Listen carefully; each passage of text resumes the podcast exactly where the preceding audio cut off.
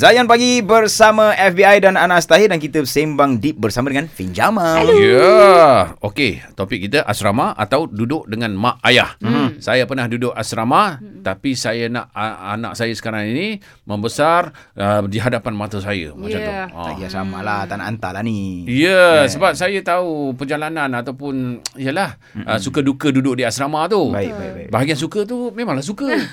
tapi tang duka tu macam tak nak bagi anak rasa. Ya. Kalau Ya, awal tadi kita betulnya. sembang mak ayah sekarang ni wajarkah untuk uh, hantar anak dia pergi asrama atau tidak. Tapi bila Kak Fin sebut pasal dekat asrama ni sebenarnya banyak gejala bully tu kan. Ya. So sebenarnya macam mana kita nak elakkan benda tu? Sebab kalau kita cakap pasal asrama So siapa dia punya kepalanya warden Atasnya ada Ah. PKM Segala bagai guru besar kan. Sekolah kena tolong jagalah Kita ni mak bapak Kita sedangkan hantar anak pergi pengasuh pun Kita expect pengasuh jagakan anak kita. Apatah lagi kita bagi kepada asrama. Asrama ni berapa hari kita tak jumpa anak kita and everything Kita tak tahu apa jadi. Faham tak? So kalau katalah ada apa-apa jadi Kita tak kita tak salahkan guru besar ke warden. Demi Allah kita orang matang. Kita tak mungkin nak cakap Kalau katalah anak aku kena bully kat dalam asrama Warden tak tahu Bukannya salah warden kita faham Tapi apabila dah tahu Apa kau buat ha, Faham tak? So kadang-kadang itu jadi macam Benda yang menyinggung hati kita Kita rasa macam Tak ada pembelaan ke kepada anak aku ha, Faham tak? Contoh tak ada pembelaan adalah Bila cikgu-cikgu asyik nak sembunyikan uh, Apa um, apa statistik Bully kat Ah, sekolah ya. ke apa benda ke So macam mana Bila benda tak telus Kita mak bapak pun jadi berat hati tau Nak lepaskan anak pergi asrama hmm. Itu pendapat saya lah Ya. Tapi kalau macam macam uh, peranan mak ayah pula dekat Hmm. rumah kan. Katalah bila anak dia balik, kata kena bully. Kadang-kadang ada mak ayah kata macam, okay. FBI pernah dengar tak? Bully tak dia balik. Mm. Oh, anak Ah. dia lembik pasal apa? Contoh.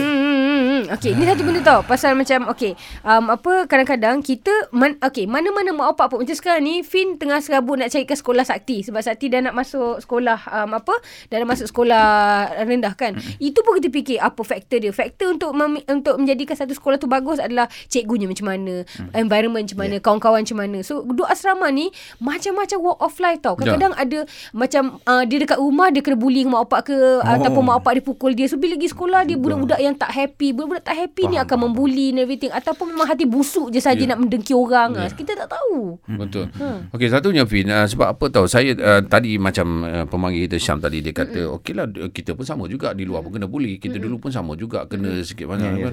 Tapi ada saat ada ketikanya ketika ini ya banyak kes yang melibatkan uh, sesuatu yang ekstrim.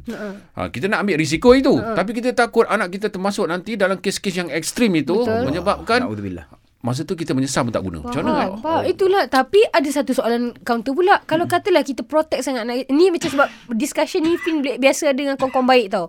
Sebab I'm a very very protective mom. Memang selalu macam Kalau boleh tak nak Macam biar dia tak langsung uh, Tak pernah lalui langsung Benda-benda macam tu. Faham, Dan soalan yang dia akan tanya pada Kak Fin adalah Fin Kalau kau protect dia Sampai la- berapa lama Fin? Berapa lama kau hidup atas muka bumi ni? Kalau kau tak pernah bagi dia cara, Macam kalau kau tak pernah bagi dia Peluang untuk er, apa macam hadap masalah dia fix dia punya masalah macam mana kau nak expect dia tu dia- lepas tu aku macam macam Ah, nak cerita macam dah, dah, dah, ha, susah tau. Lepas tu dia cakap macam ni. So, try untuk cari balance di mana yang kau lepaskan dia tapi kau ada sebelah dia. So, kat situ kita jadi macam, macam mana? Balance tu dekat mana eh? Ha, kat Macam mana nak balance kan? Ha. Boleh kita pindah uh, rumah duduk uh, dekat dengan asrama anak-anak. Ya, yeah. Faizal, sebenarnya itulah rancangan kami. Kalau kau dapat mana-mana pun sekolah, dek, uh, mami akan sewa berdekatan dengan sekolah. So, walaupun dia sekolah asrama, tapi kita duduk dekat. Lepas tu kawan akak cakap, uh, dia kata, eh, tapi tak boleh. Kalau nama duduk asrama, dia tak boleh dia jadi asrama harian. Cakap, aku tak boleh. Aku apply jadi cikgu situ ke apa ke. Ha. Saya rasa dilema Fin dengan saya ni sama. Sama. sebenarnya. Sebab kami pernah duduk asrama. Jangan Ya, kata kami ya, tak ya, pernah ya. duduk. Eh. Yes. Okey, yang lain tu uh, beritahu kami ataupun anda nak kongsi pendapat uh, anda kepada kami 0395495555 ataupun WhatsApp voice note ke nombor Zayan Celcom Digi 0169175555. Terus stream Zayan, destinasi nasyid anda.